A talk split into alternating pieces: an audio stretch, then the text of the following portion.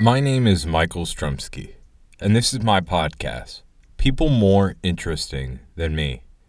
Each episode, I'll interview a person with a different background to try to understand what circumstances, family, or tragedy has made them into the individual they are today. Enjoy.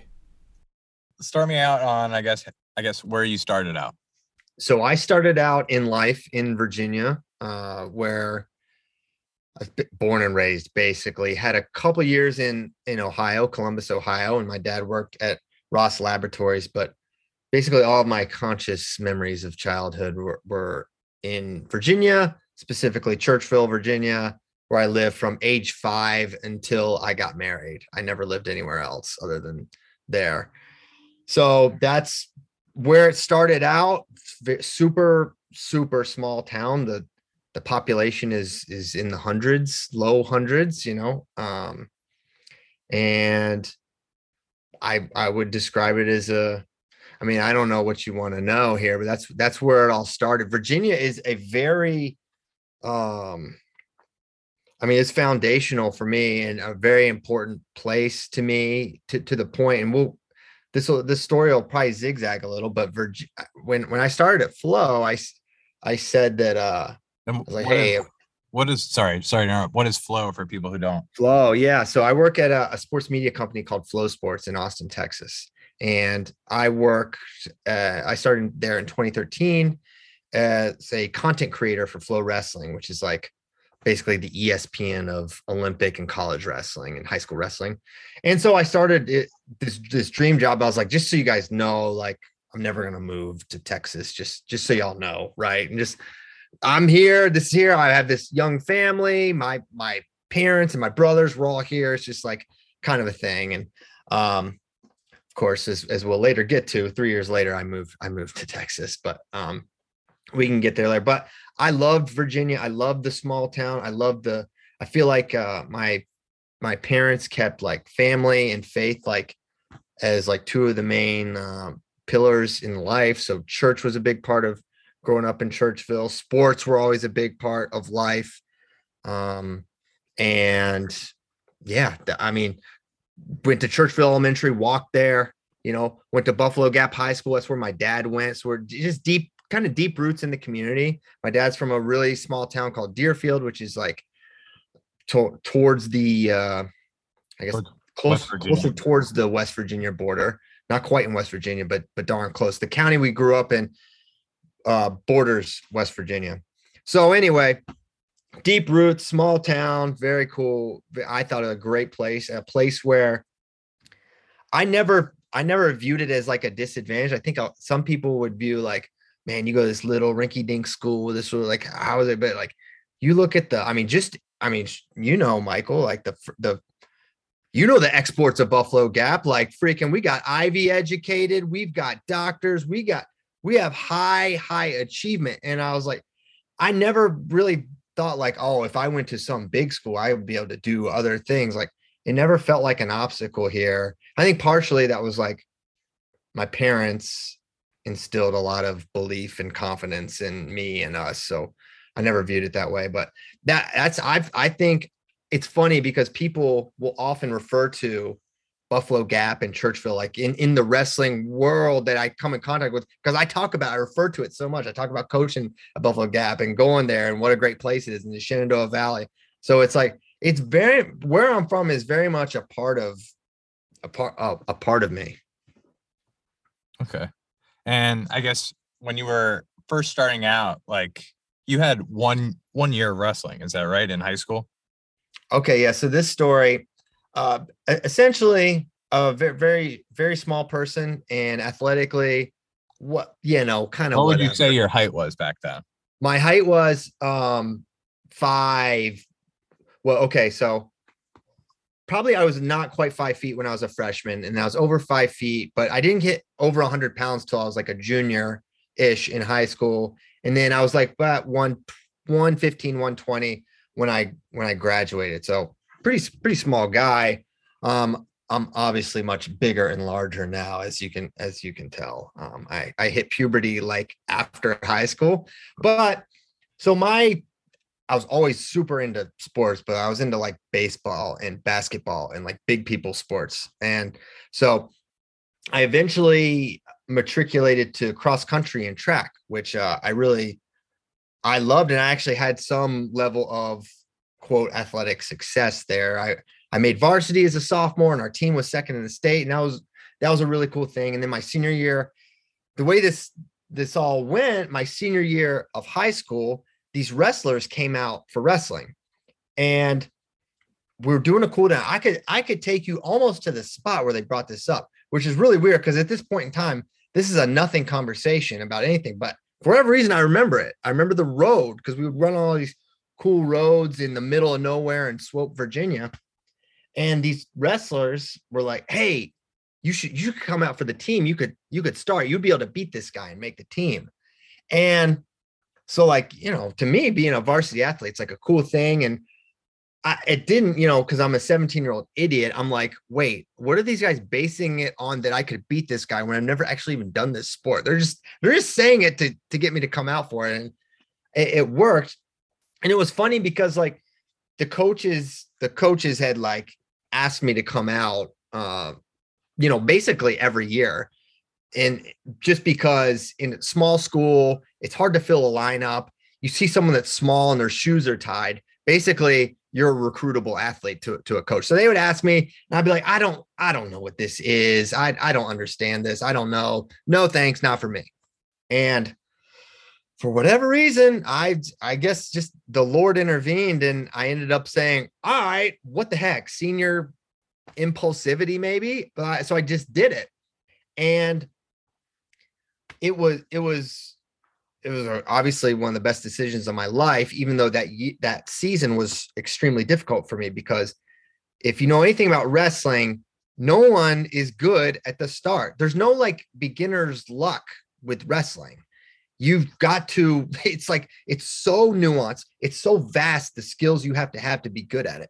So I'm doing this sport, and the, the biggest impact for me out of doing wrestling was like, having my eyes completely opened about what it actually means to work hard. Like imagine at seventeen years old, I'm a run of the mill sort of student. I think I'm a hard worker in school. I do my homework. I do my thing. I think I'm a hard worker in, in cross country. I don't walk. I try hard. I do. I think I do my best. And then you're like faced with this, like, I just, don't, I don't know if I can get up. I don't want to get up. I'm Our practices were were insane. I had a very good coach named named Chris Robinson. He's now a coach at Wilson. He's from Pennsylvania, which is like a wrestling hotbed. And our practices were nuts. We would start the practices with like really intense conditioning, which, you know, cross country guy, I'm cool with this. I can run that. But then you get into the drills and the technique. And that's like, okay, that's like really challenges your mind, because you really have to think through like moving your body in a way you've never done it, and you're learning this stuff. And, and then you, you go back to a, a, probably the most physically demanding part, which is the actual live wrestling, where I'm like to, and, and to wrestle and be bad is to get beaten, and to get beaten physically, and to like experience real pain and like a beatdown from someone who is better than you and knows this stuff. And it's like, you don't just lose a race because someone runs faster than you. It's like, no, you're getting me. And we're doing this for a long period of time. And I'm doing this and I'm not going to be good. And there's no way I'm going to be good at this this year. So I'm never going to have any level of success.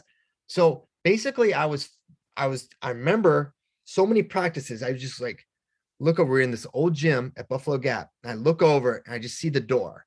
I'm like, you could just walk out right now. You could justify this to your friends. No one's going to care. The coaches probably aren't really, they're not going to chase me down to bring me back as a senior. Like, I'm all, this is my last year. Like, you just walk out, save face, and, and in two days, no one's even going to bring it up. And you can just be done with this crap. You don't have to deal with this getting beaten on and all that stuff. And for whatever reason, I didn't do it. And then I kept, kept doing it and kept doing it. And, you know, you finish these practices and then you condition again when you're already really tired. But then I would like, I'd finish these practices, and after a period of time, it's like, oh man, I'm doing some man stuff right now. And you kind of feel like that for the first time, like, oh, I've got so much more to give. I'm, I haven't even been close to doing what I could do. I didn't even know what my body was capable of, even though all I was doing really was enduring. But at that point, I had never really brought myself to that point of discomfort. And then it really made me, it, it, it really changed how I viewed running. So I ran track after that.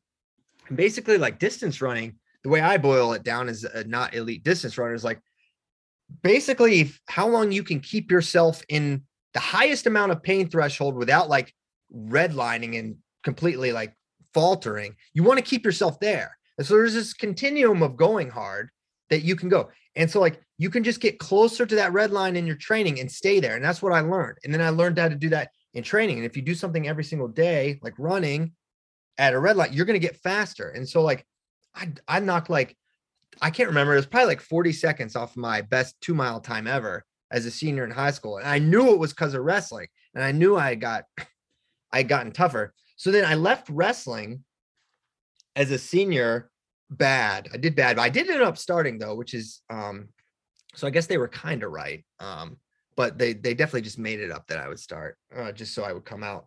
Um, but I left wrestling that year with a lot of regret because I felt like this could have been my thing, right? I felt like this is actually the thing that I could have been good at because my size is an advantage. I'm one hundred fifteen pounds and I'm not weak. You know, I could have, could have done, I got stronger, right? And I could have been good at this, but I couldn't. So then I was like, okay, well, Ryan Pyles, you need to do this, bro. Cause I think, cause Ryan is like, Ryan was like me, probably very similar builds, size, athletic ability. Uh, but Ryan had that I lacked. Um, our family dynamic's interesting because Ryan's like f- five years younger than me, but like, he's kind of like the big brother in a way, in that he was always like the most mature, you know, Strumsky, you know, he's, he's just like this, uh, the old man of the family. He's older he's, than Tracy.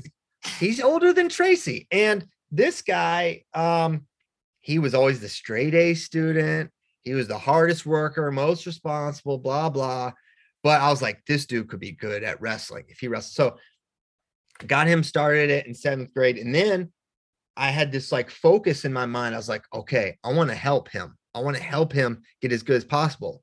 The problem being, I don't have the tools to help him because I only did this for a year. So then I like set out on this quest, which, you know, that everything sort of connects here. So now I'm like, all right, I have this like deep hunger for knowledge of the sport so I can help my brother. And so I'm like reading everything I can. I'm finding all these tapes and D V Ds and ordering stuff off eBay. So that was like a thing, and reading everything online. And this is like, this is like, you know, two thousand five, six, seven. So there's not a lot out there. Like I, it's maybe before YouTube. It was like before Twitter even. Um, and so I'm just like on this vision quest for, for knowledge for, so I can help Ryan. And then I end up, uh, I can, and it, like, this was like a huge deal to me. Coach Robinson kind of like, uh, he sensed that I was like really into this. He, and he let me help the uh, the kids club practices just as like an assistant coach, and I thought that was like that was a that was a huge thing for me. I thought that was a huge huge deal, and, and it was it was it was a big thing for him to give me that opportunity when my not my knowledge wasn't there. Like I, I'm not qualified to coach wrestling right now, but he let me do it because I think he just he sensed that in me, which I, which I really appreciated. So then I was kind of got my foot in the door at Gap, and then eventually Coach Robinson left to be an athletic director, which left the old coach, uh, Lopez, back in charge of the program he started in nineteen eighty-nine. And then I'm kind of like one of the last people still around, and I was going to work hard. So then I ended up being a, uh, being assistant coach for, for Coach Lopez. S- similar thing with, with Coach Lopez and, and with, with it, coach, it's just like everything for whatever reason just ratcheted my obsession up more. It didn't matter what happened. I was just like more and more into this thing. So I'm watching everything I can. I'm reading everything I can. And then we start, I start to get this overlap of like, so I'm trying to build as much coaching skill and wrestling knowledge as I can. And then simultaneously, I start to become a huge, just fan of the sport. Like I love watching, I've like figured out college wrestling was a thing and then started getting into that. Then I found this website called Flow Wrestling, which was posting videos of wrestling, which was like really hard to find. And so now I'm like really pouring into the fan side and like really learning a bunch of stuff about that. And all the while I'm learning how to coach and teach. And I was a total spaz assistant coach uh, at Buffalo Gap. And I, I, I did get kicked out of a tournament once for, for something I said to an official. It was not profane, but it was not, it was not appropriate. I was just very, it was very witty. That was, that was the issue that really hit him. Yeah, I probably, I did. Do you know what I said? No, it wasn't. Okay. I, oh, man, I think I, I think I asked if he had a date later or something. I was like, uh, and cause he called it, he called it. So my guy, Zach Ritchie, who uh, shout out, I don't know, you may have met Zach at some point, but maybe. He was a state champ at Buffalo Gap. And he was like my guy. I got him as an eighth grader. Uh, when he started, we kind of came up to like, he was like one of the first young guys I got to coach all the way up through his entire career. He, so he was my dude. It was a, it was a bad pin call, but it's like, it's high school officiating. Like I have so much more, eh, you always have more perspective after the fact. I didn't at the time. And I didn't later that year, but after I got in trouble, I, I started to think a little bit differently, and I'd probably, I'd probably be a different coach now. I know I would be, but I was definitely a spaz. So what, what's happening at this point is like, well, one, I actually have a real job that is like, that I'm supposed to be like actually doing. And, um, which I was a teacher, but I'm like really just spending all the time I can coaching and, and reading about wrestling. And then I find, I go to this, I remember, I remember specifically, I went to this Iowa wrestling message board, and it was, it was like important. I forget the title, was basically like, important or best wrestling websites. So I was like, oh, I need to, I need to know what this is. And that, there's two links in there. I don't remember the others, but the two links in there, one was to Flow Wrestling, which I already mentioned. And the other one was to a place called the wrestling talk dot com, which was a message board. And mm-hmm. This is like where the community was like the community. It's not like football where you go to work and you talk about like the Redskins game. This is college wrestling in Virginia. No one is talking about this. Even like the wrestling coaches in Virginia at this time, like, they don't know what's going on either. So I have like no one to talk about in my. Cause it's all about the money, basically. I mean, like what was, pu- I mean, you've got football, baseball, hockey, all those people pumping money online for E S P N, Sports yeah. Center, stuff like that. So wrestling doesn't get the love that, that, you know, I felt it deserved. And like, you know, that's one of the like core values of, of Flow Wrestling and Flow Sports. But like, so anyway, the community was, was at this message board, and I, I just started being like a message board dude, warrior, whatever. And I was like, I, I really, I enjoyed the, the back and forth. I enjoyed arguing about wrestling. I enjoyed being, having opinions and like making predictions and seeing who was right and who was wrong. And I was a spaz there too, for sure. But that's just like where I like to spend my time. I love talking about wrestling with people. And that, that message board, like, fed my got me up to speed so fast. Like I was able to like learn so much and from all these people that really knew wrestling, and which was where I was trying to get to. And I guess I'm just doing the uh, Christian Pyles biography right now, but uh, but basically, but everything connects. So I don't know really when to stop. So I get on these message boards. I do this for years and years and years, and I sort of get a reputation of someone that knows a lot about college wrestling. And so I get asked to do. The by by uh Willie, at, who was the site head for Flow Wrestling at this time, he's like, "Hey, would you want to do the Division One rankings for Flow Wrestling?" And I said, "Heck yeah, for sure." And just because, oh my gosh, dude, two years ago, no one knew who I was. Now I'm going to be doing the rankings for like Flow Wrestling, which is at that at that time and years before, it is the wrestling website. There was no, it was totally unparalleled then.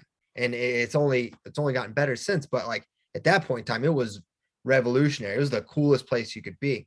So I was like, dude, I get to do the rankings for, because they didn't have Division One rankings. So I was like, yes. And then me and my buddy Ben, who uh, was another message board junkie like me, we did the rankings, and we freaking we did a good, really good job, and they really performed for them. So that's how I kind of like got on Flow's radar, because it's like it's an unpaid thing, but they performed. So I was like. I got the sense from them that like, hey, this is going well. So I was like, okay, what can I do to like stand out a little bit more?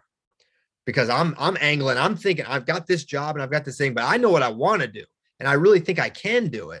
So I'm like, why don't I, why don't I start writing previews of, of some upcoming duels and just send it to them? And so I started doing that. I just started writing. I literally, I remember writing previews while I was working at another job. This is not good. This is not good behavior. This is deviant. But like, I was just, that's what I was doing. I had a little free time, got the thing. I would be, I would write it on paper. I would actually write out the previews on notepad, and then I would go and type it later that evening. So I did that. And then those ended up performing well. And on top of them performing well, because they just, Flow Wrestling at this point in time didn't have a lot of written content. They didn't have a lot of Division One written content. So I'm like, basically, if anyone had done this, if anyone had done Division One rankings at the time, they they would have done pretty good. And if anyone was sending them previews, they probably would have done, they probably would have performed, because it just, it wasn't out there. So, but but I happened to be the one that did, and for fortuitously. And so, but then on top of like sending them previews, I was on an absolute, and maybe it was it was because I was as locked in as I'd ever been on wrestling, um, even, even more so than now, because now I like my responsibilities are really different. So now, but I would, well, all I would do was like, there's ten matches in a duel. I would write something, my thoughts, the technical analysis, whatever, of, of all ten matches, and I would make a prediction. And on like multiple occasions, I was right ten for ten. So they're like, they think I'm some like genius, you know, um, fortune teller, like I, I know all this stuff. What? Nosferatu. Yes, precisely. And so Actually, I'm getting Nostradamus. All these- Nostradamus. I got Nostradamus. Vampire mixed with the. Uh... Keep going. Keep going. So I'm getting all these right, and they, now they think I'm like some genius, which I, anyone that knows me knows that that is not the case. But I'm getting them right. Um. So what? You can't say anything about that. So. I do. I freelance for a year, and I'm just sending them as much as I can. I'm doing the rankings. Rankings are doing well, and that's all all good. And then, uh, so we're we're in like twenty thirteen right now. Um, in twenty thirteen, one of the guys left. Joe Williamson left for another for a coaching opportunity. So they had a content position opening, and so I ended up. I interviewed with Martin, uh, who was the C E O at the time, and I got the position. And I started um, working remotely as a as a content creator for for Flow Wrestling, and it was like I didn't care that it was a, and and more importantly, my wife didn't care that it was a uh, that it was a pay cut or whatever. From I mean, I literally made less doing that job than I did teaching, but it was like mm-hmm. don't care. I'm doing this. Let's let's just see what what comes of it. Um, so that that basically that got me. Uh, to where my career was at Flow Wrestling and at FloSports. And it's been great. And really before that, the time between like senior in high school and, and then like I spent going to school and working uh, at a psychiatric hospital for, for kids and adolescents. And then, so I worked there for a couple of years, and then all the while I'm going to school while I'm working there. And then I got my teaching certification, and as luck would have it, a job opened up at the, it's, it's called C C C A, Commonwealth Center for Children and Adolescents. It serves the entire state um, for, for kids that are, uh, it's a locked facility for kids that are uh, a danger to themselves or others. So it's like, you have psychotic kids, you have suicidal kids, you have really dangerous kids, or worked with literally a convicted murderer there. So it's like all kinds from all over the state. And it was, I mean, it was, I, it was so formative for me because it, you know where I'm from. It, it worked it, on your wrestling holds then too. Well, that was one of the worst parts of the job is the uh, that there is a physical element of restraint for these kids' safeties for, you know, breaking up fights. But yeah, that did that was actually a thing that uh, was helpful because you could safely constrain kids and prevent them from hurting others or themselves. So um, that was that was valuable in, in that way. But one thing that was great is, you know, I so. I went to school living at home and just commuted to a, to a branch campus of Old Dominion. And so I never really went away to college. I never like lived in a dorm. I never did that. I only lived at home, and then I got married. So working at C C C A was like this great um, experience in learning different people from different places. And Virginia is like, you've got Southwest Virginia coal mine country, rough, boondocks, rednecks, kind of like kind of a little bit like I'm from, but a little, a little different. Then you've got the Tidewater area and Northern Virginia. So all different backgrounds and races and and everything all at this one place. And it was it was awesome for me. And I loved it. And I loved being around different people that didn't just, you know, born in Augusta County, lived in Augusta County. Everyone they knew was from Augusta County, and they went to Buffalo Gap, and it's just, you know, just, just white people everywhere from the very similar background. So it's like, I got to meet all kinds of kids and work with all kinds of different people. And that was great for me. And, um, you learn a lot about how to work, how to work with people and how teams work and how, like, how to de-escalate things, you know, in, in difficult situations. And, um, I, it was just a, it was an awesome, awesome experience. It's a really, really hard job. It's a dangerous job. A lot of people got injured. Fortunately, me, Ryan, and Weston all worked there, all did the same job. We were all uh, healthy, no, no injuries or anything. So I worked there as a direct care staff, which is like, you're just like hanging with the kids, keeping them safe, keeping them busy, talking to them, whatever. And eventually I got my teaching certification. Then I ended up teaching there, elementary special education. And the only reason I wanted to be a teacher, sadly, was because that works with coaching. So I wanted to coach, but coaching is like, it's not a career, like not for me, not for, it would never be an option for me to do it. But like, all I wanted to do was coach. I just wanted to be a wrestling coach. That's all I did. Uh, that's all I was like really thinking about was wrestling and coaching wrestling and watching it.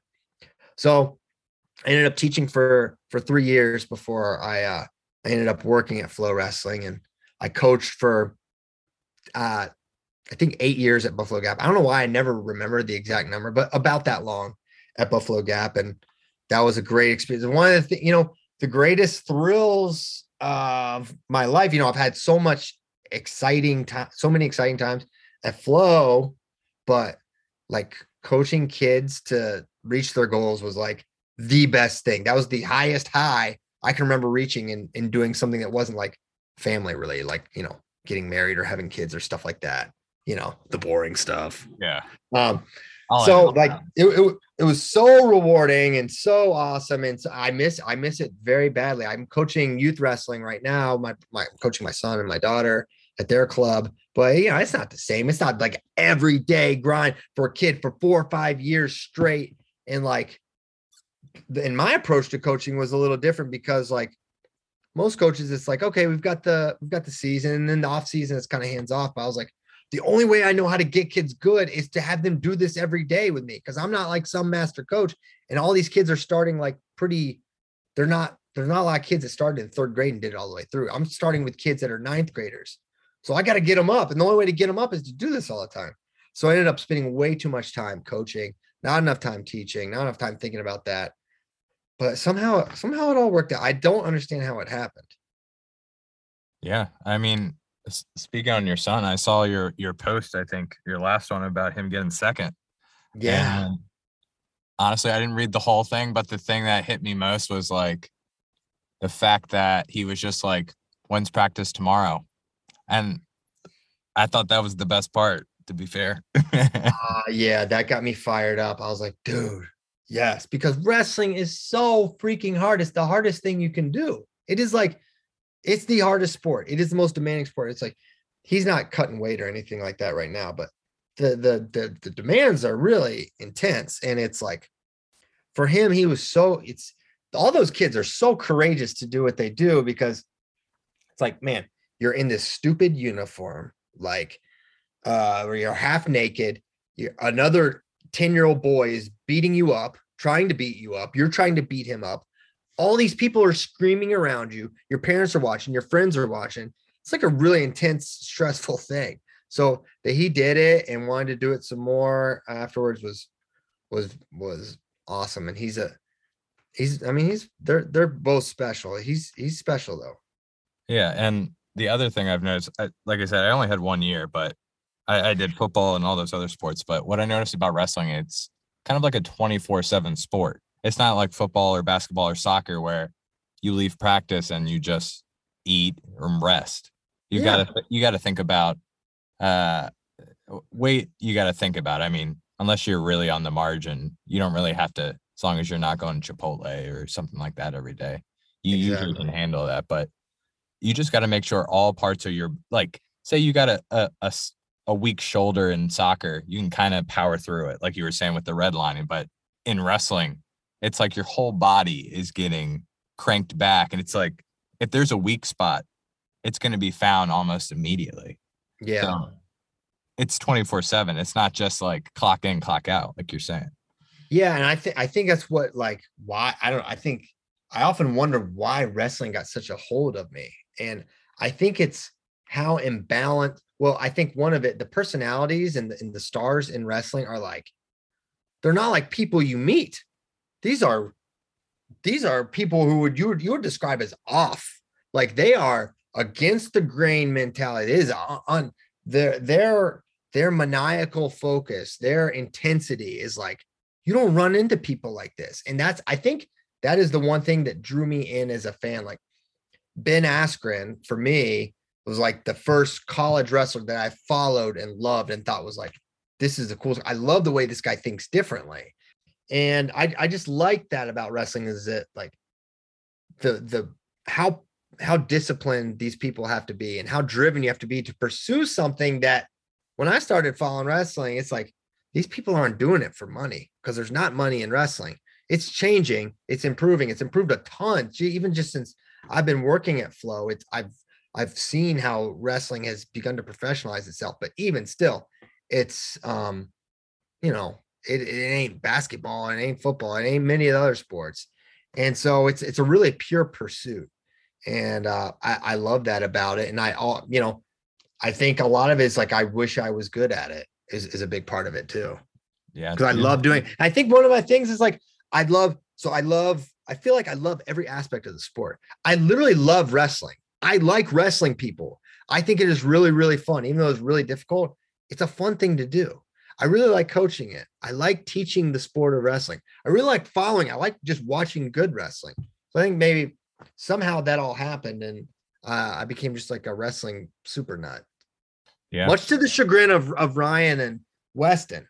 Uh, they, they, they definitely got tired of all my wrestling stuff for sure. But uh, I know you mentioned a couple of people that helped you out, like especially, I guess, the starting off the coach at uh, Buffalo Gap, and then mm-hmm. uh Willie at Buffalo at uh Flow Wrestling. Yeah, yeah. Kinda, for sure. Is there anybody who kind of, I guess, I wouldn't say got into your path, but kind of, I don't know, told you kind of slow down or go to the safe route? Um, I would say no. I think that's probably why probably why it happened the way it did, is that I had um I feel like I had a wind at my back the whole time, because my listen, I got married at twenty-one. So through much of this, before I, I didn't start working at Flow till I was like twenty-five or twenty-six, twenty-six, I think.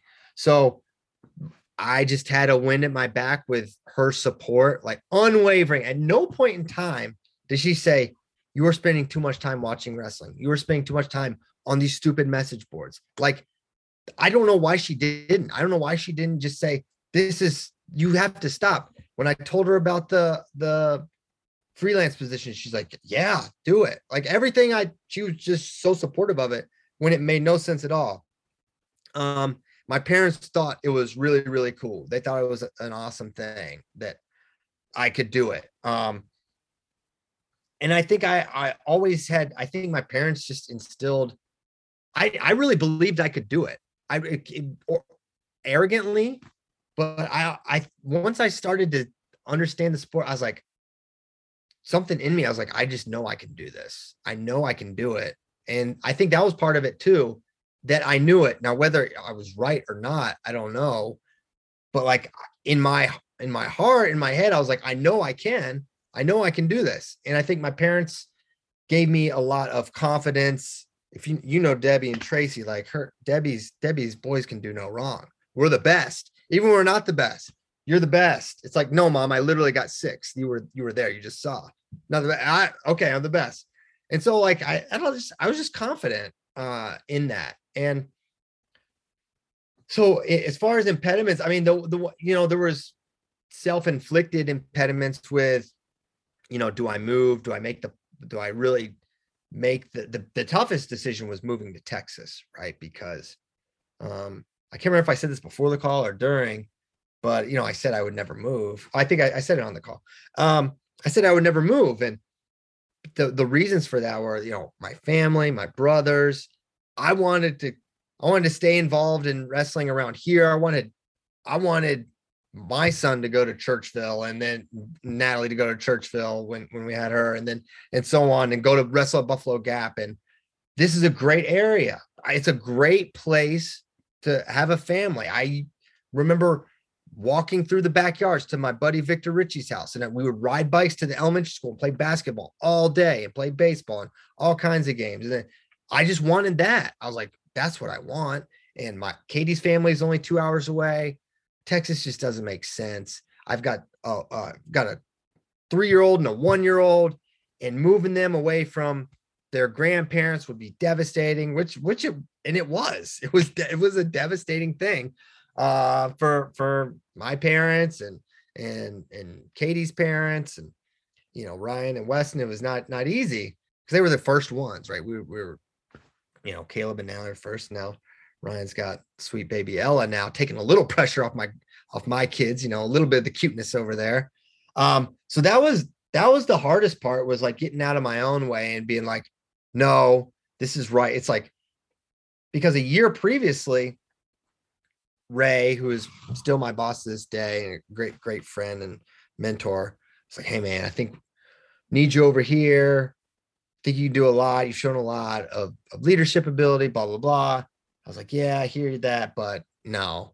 And then basically the the travel is what broke me, um, because, you know, as I mentioned, I had a three-year-old and a one-year-old, and a, you know, then a four-year-old, two-year-old as they aged. And the one year, the year before I moved, I missed, I was not there for both of their birthdays, and I was on the road. And I remember I one night I was like, I added it all up, and I was gone like, literally, if you added up like three months of the year. And I was like, oh my gosh, I was gone this long. I missed a quarter of a year on the road. And all the while, Katie is juggling everything. She's a, she's a teacher, and she was a high school choir director, which is basically like being a teacher and a coach year round with the hours, because it, there's musical and there's all these rehearsals and extra stuff and concerts. So she was gone all the time for that. And, and so she's running the kids around, doing all that, doing the school thing, teaching, coming home late. And we were just like, I don't know. I don't know how we did it. I just, we were just young and just thought this is what like life is, I guess. And it was super, super tough. And that much travel broke me.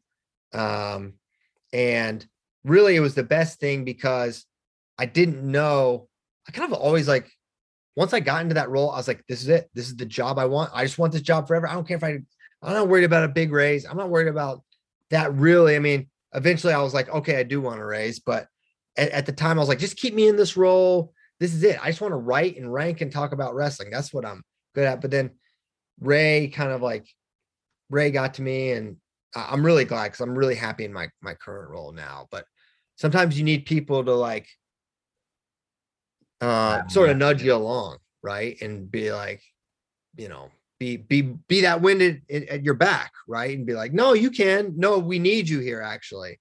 And um, you know, that's so that that's kind of how that materialized. And I've been in been in Austin since August of of uh, twenty sixteen now. So basically, where you're working now, you kind of have, I wouldn't say, you kind of do have artistic, not freedom. It's weird to phrase it that way, because you're not, you're not uh, making up music or stuff like that. But you're, I guess, you're making your own. Oh, you're right. You're right. I mean, yeah. Uh, that and that's one thing I always loved about Flow, is like, no one was like, e- even from early on, no one was like, okay, Christian, you're gonna write this about this and do it. Then it's kind of like, it's like, all right, C P, what do you got this week? Uh, okay, I want to do this, this, this, this. Okay, do it. Do a good job. And then it's, you're totally like in control of your own destiny. We, we the phrase we use is being a C E O of your own work. And it, nowhere, no matter where you are on the, the pecking order at Flow, like you can, you can bring your ideas to life, especially content ideas, which I, I love that because I could try new things and sometimes it would work, sometimes it, it wouldn't.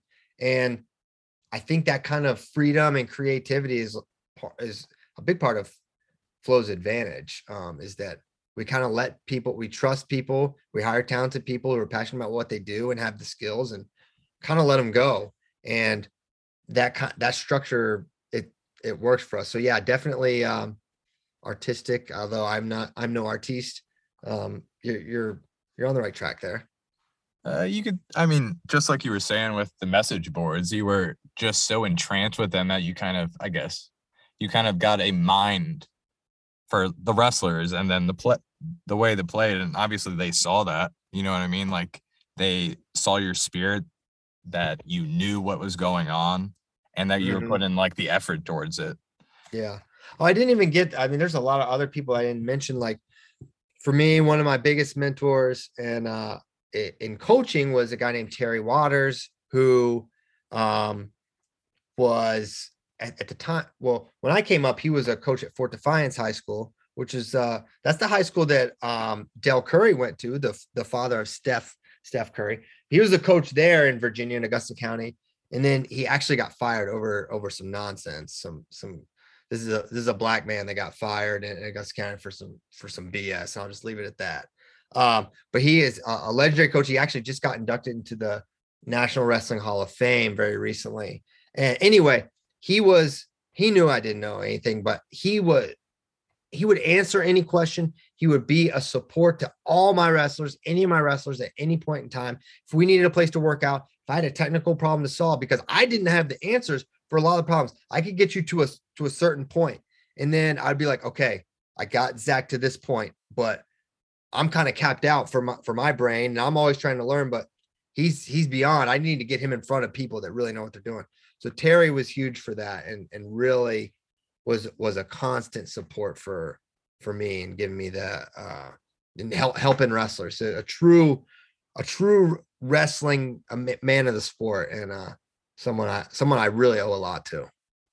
And is that, I guess, kind of your biggest regrets, that kind of, since you only had two years of actually like real P T time wrestling, that maybe yeah. some of these other people kind of have a leg up on you? Well, it was just one year. I didn't only did it my senior year, but uh, yeah, I, I think it was, I, so as I played it out in my head, I'm like, you know what? It's, it's I, I'm, I got, I have to be satisfied with how it worked out. Cause one, you can't change it. And two, if I started as a sixth grader, maybe by the time I graduated, I'd have been done with it. I'd have been burnt out, and I don't even want to watch a wrestling match. Instead, all it did was like, it just was the spark. And then it just kept this flame going for till right now and beyond. I'll, I'll probably love it forever as a result of that. But this sport chews a lot of people up and spits them out, and they get to the end of it and they're like, ah, no. Like Ryan's like that. Ryan, Ryan doesn't want to watch. Ryan was done when Ryan was done wrestling. Ryan was done wrestling, and he'll watch some matches and do it, you know, but he's not into it. It's like, that's, that's common. Ryan lived a wrestling life. Ryan cut weight. Ryan worked his tail off. I saw it. He sacrificed a ton. He didn't love it, but he did it. And he had, he had a lot of success, but that was not, um, that didn't bring him joy. And so he got to the other side of it. And it was like, all right, Um, that was cool. Like my dad, you know, dad, dad doesn't understand college wrestling. He's like, you need to go out for the Virginia Tech team. It's like, I'm like, Dad, no, no, no, dude, you don't understand what is happening in that wrestling room right now compared to what Ryan's doing. Like Ryan was a good single A wrestler, but like the levels you have to jump to just be a dude in a Virginia Tech wrestling room or a D one wrestling room is like insane. Dad didn't really get it, but at least Ryan, yeah, Ryan definitely did. And also, that would have been insane. Um, you know, I, I think I mentioned like my parents as a big advantage, like my mom. I, I have an interesting parent parental dynamic. You know, my parents probably a little, Michael, like two very strong personalities, um, which normally there's like a little more give and take, and they're they're different. Their strength is a little different. Like Dad is a lot more broadly outspoken, but two very strong-willed, opinionated people. I feel like that really helped me.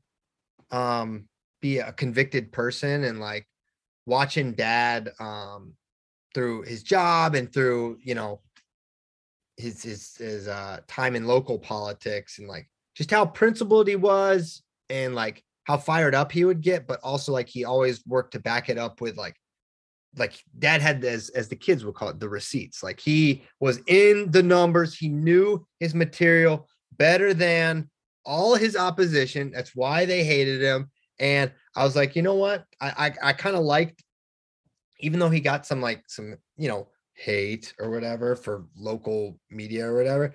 I loved that dad was like at the center of it all and fighting. And sometimes he was on his own and it didn't really matter to him because he's, the principles were strong, and that was, that was important to him. And like my, that, I think that's really served me a lot in, um, in my job. It served me a, a lot as a, uh, as an on-camera personality. I think it helped, um, give me that confidence, founded or not, like to like, you know what, you know your stuff, be, believe it, have convictions. It's a good thing. And, um, I, so I think a, a lot of that was, is a result of being, uh, being Tracy's boy. And I think you knocked out one of my questions, what I was going to ask you. Basically, where'd you get the drive to be who you are today? And I think you basically yeah. answered yeah, that. Yeah, I don't know. Parents. Yeah, my parents, definitely big drivers. Um, I, I think, honestly, a big, for me, it was, uh, I needed to find the thing, right? I, I, I would, I would not have described myself as driven in elementary, middle, or high school. Really, I mean, I was like, I was like a below average student, like not like a bad, I was a bad student. I I would bet of the kids that had the, got the, uh, the quote, whatever it even means, the advanced diploma, which is mean like you take some extra math or whatever. I bet I had one of the lowest G P As of any of those kids. It, it was, it was really bad. I was not a good student. I was like, I never fully like, I didn't max out my athletic potential in, in high school at all. So I think I really, I needed to meld it with, uh, I think the, the drive came when, when you, when I found my passion and the route I wanted to go. And then I, I think that then I felt like, okay, now I can unlock all these tools that my parents have instilled in me, because until that point, I really didn't, I didn't have the self-discipline. I didn't have that drive that is uh, common for someone that wants success, right? So it, it took a little bit for me to find my way. Um, I'm not freaking Ryan, who's like straight A's all through all of school and college. Like, give me a break. That was never me. I was never like that.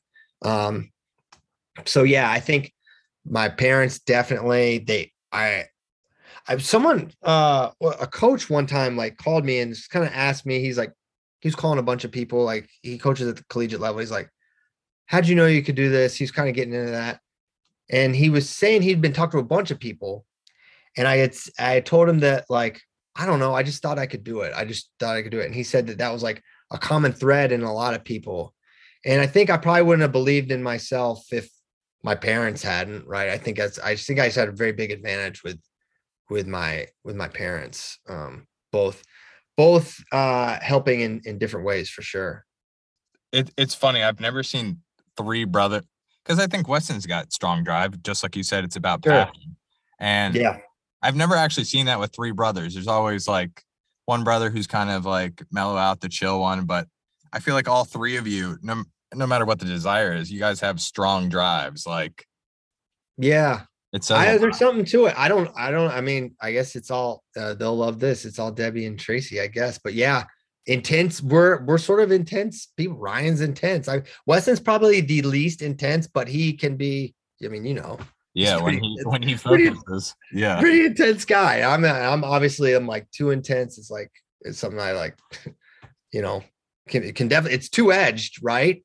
There's two edged probably for dad. It's definitely two edged with me. It's something that I have to like own and like monitor and like be constantly evaluating like how it is, because not everyone is like, uh, you know, yeah, yeah. It's, it's it's two edged. So yeah, when I uh, when you had when I had you do that personality test, you got eights. I've actually never seen anyone test to an eight before. Type eights uh, are self-confident, strong, and assertive, and you've already shown that through the interview. Uh, protective, resourceful, straight talking, and decisive. So yeah. like I said, with before we started the interview, there's at least thirty names here. I'm just going to pick out some of the ones that I think are closest to that. Uh, they're going to be like on complete. We've got Donald Trump, Clint Eastwood, uh, James Brown, Aretha Franklin, Matt Damon, uh, Russell Crowe. Okay. Uh, James Brown's one of my all. T- I mean, uh, I listen Saddam to Hussein. Saddam? He's on here. Did Genghis Khan do an Enneagram? Is he on there too? Is Genghis uh, no, on? Not on this one. Yeah, but, so uh, these, these are some bad. These are this. These aren't the best and brightest, but some of them are. Yeah, I mean, Matt Damon's not bad, and uh, they got Franklin Roosevelt, Winston Churchill. Yeah, so what it's saying here is basic fear of AIDS is of being uh, harmed or controlled by others. Um, mm-hmm. Basic desire is to protect themselves or be in control of their own destiny in their life. Um, yeah. But yeah, does that kind of stem off of your thoughts or desires? That maps, man. I, I like, um, I don't think it's a good, uh, I, like I said, I really believe in myself. I believe in, uh, my instincts. They've, I think, served me well. And, um, yeah, I am assertive, and I like, I'm, I like to be del- deliberate, and yeah, that, that all makes sense to me. I, uh, yeah, I, I am, a, I'm strong-willed, strong personality for sure. Yeah. Yeah. Okay. Last thing. What is something that, um, this is, I guess, honing in on Debbie and, uh, uh, man, I forgot his name, but I love Tracy. Him. Tracy. What is one thing that your parents did that you maybe you're already doing or want to keep on doing to pass on to your kids? And what's something that you're kind of avoiding that they did that you're kind of going in a different direction with? Mm-hmm. Um, so I think I'm doing a lot of the things, uh, that they did. Um, I think keeping kids involved in things and, uh, involved in the church is really important. And we were basically in church every single Sunday that was possible. And we've done that and found a great community here at, at, in Round Rock, First Baptist Church, Round Rock, which is a great place. That's definitely something that's been, that was great. We like to, we like to gas our kids up too and tell them, you know, that, that they can do it all. And I I, rem- I remember a conversation uh, with Caleb early on. Caleb was very, very bright. He's, he's really a really smart kid. He had like, he had like a photographic memory when he was, when he was young, like he was really, really smart, but he goes to this, this elementary school, which is full of, it's like the most competitive. It's in, in all of Round Rock, which is a huge school district. It's like the best test scores. It's a, like a lot of Dell and and um, Samsung like program engineers kids work there. It's like we live in one town, but we my wife teaches at this school, and it's just like big ritzy neighborhood, whatever. So a lot of really competitive kids. And I remember this kid told in the in Caleb's friend group, he's like, "You're." It was like first sec first grade, maybe kindergarten. He's like, "You're the one that's good at sports, and and I'm the smart one." The kid said, "I'm smart. You're the one that's good at sports." And Caleb said, "Yeah, it's like, yeah, I'm actually the smart one." And in our friends, it's him. I said, "No way, man." I said, "No." I was like, "You you can be as smart as anyone. You can get as good grades as anyone." And like, I don't know. I do that a lot. I just try to get them to believe in themselves, and like, but also it's like that. It's got to be like backed up by like diligence and hard work and like a lot of things that I didn't have. And so I guess the thing that I would change about um that that I'm changing is like I'm much more uh I wish, because like who knows if this would have been the case for me, but I wish someone was just like on me to like do what I said I was gonna do. You said you were gonna do this. Okay, you said you were gonna run cross country. Okay. So my, my whole thing is like, if you're going to do something, you're really going to do it. You're going to commit to it, because anything you, you is, that's worth doing is worth doing well, worth doing the right way. And so I don't think I did. I didn't do school the right way for sure, but I didn't do, approach athletics the right way. I didn't, I didn't approach like strength training at all in the right way. And I wish someone had said, "No, man, you're, this is not what you actually signed up for." Because when you signed up for cross country and track, you actually signed up to actually be your best and actually get the most out of yourself. And you know, you're not, you know, you didn't run any this summer, Christian. You should, you tried to get in shape the last little bit so you could, wouldn't be totally gassed at first practice, but you weren't doing it. I wish, I wish someone, I, I wish they did that. And they, not that they weren't like, hey, you should, but then if I didn't do it, they, they weren't going to push the issue. And I don't blame them for that. I like, it's like, you know what? Fine. Don't do it. But I think, um, that's something I've like, all right, if we're going to play baseball, we're going to, we're going to try to get good at baseball. If we're going to do school, we're going to do our, do our very best. And um, so that's kind of been my approach with, with Caleb and Natalie. And um, it, it's been good. They're, they're productive, happy kids. They're, I mean, they're ten and eight. So, you know, the wheels could fall off, but right now it's been awesome. And I, I really believe that they could do, they can do great things and like be absolute all-stars or whatever they they decide to do. So I did, I feel like if you build the habits of like, no matter what you're doing, you're trying to do it the best you possibly do. Like Ryan just did this. Ryan was like doing things.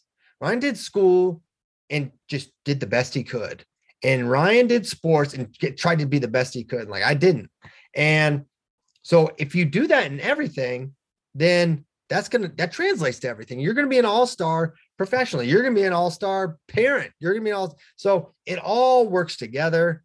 And like faith, like if we're going to be a, a Christian and a person that, that follows, you know, what, what Jesus says, and we need to love people. We need to treat people the right way. So it all works together. It's, it's maybe a little idyllic and it's unattainable, but I think it's a good goal and standard to, to have for kids. And I think it's missing. Expectations are missing for kids in America, and it's bad. And I think we need to believe that they they can really do that they can do. I think there's a, a lot of uh, find your way, figure it out. But how are they supposed to figure it out? They don't know anything. He's six.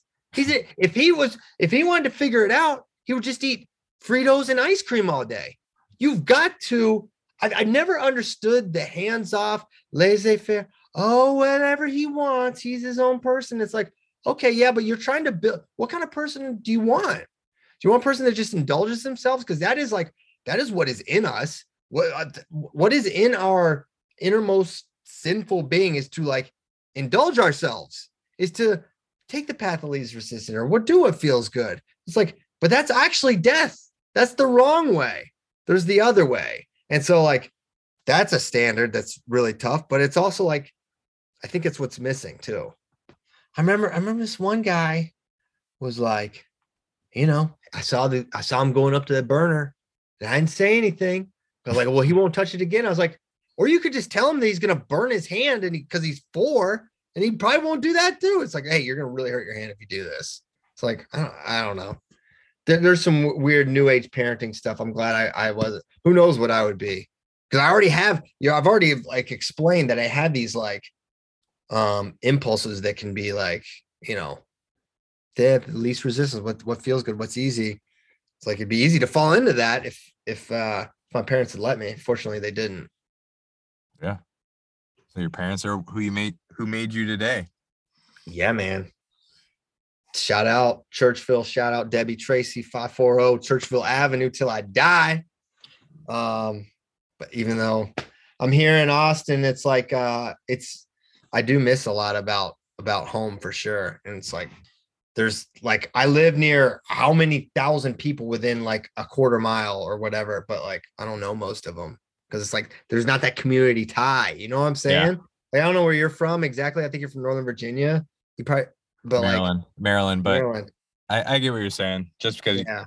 where you're, where, where you're from, basically you go to the grocery store, you know everyone in the grocery store. Yeah, it's like, I mean? Definitely, it's like you can't go in Walmart and not see a someone you know.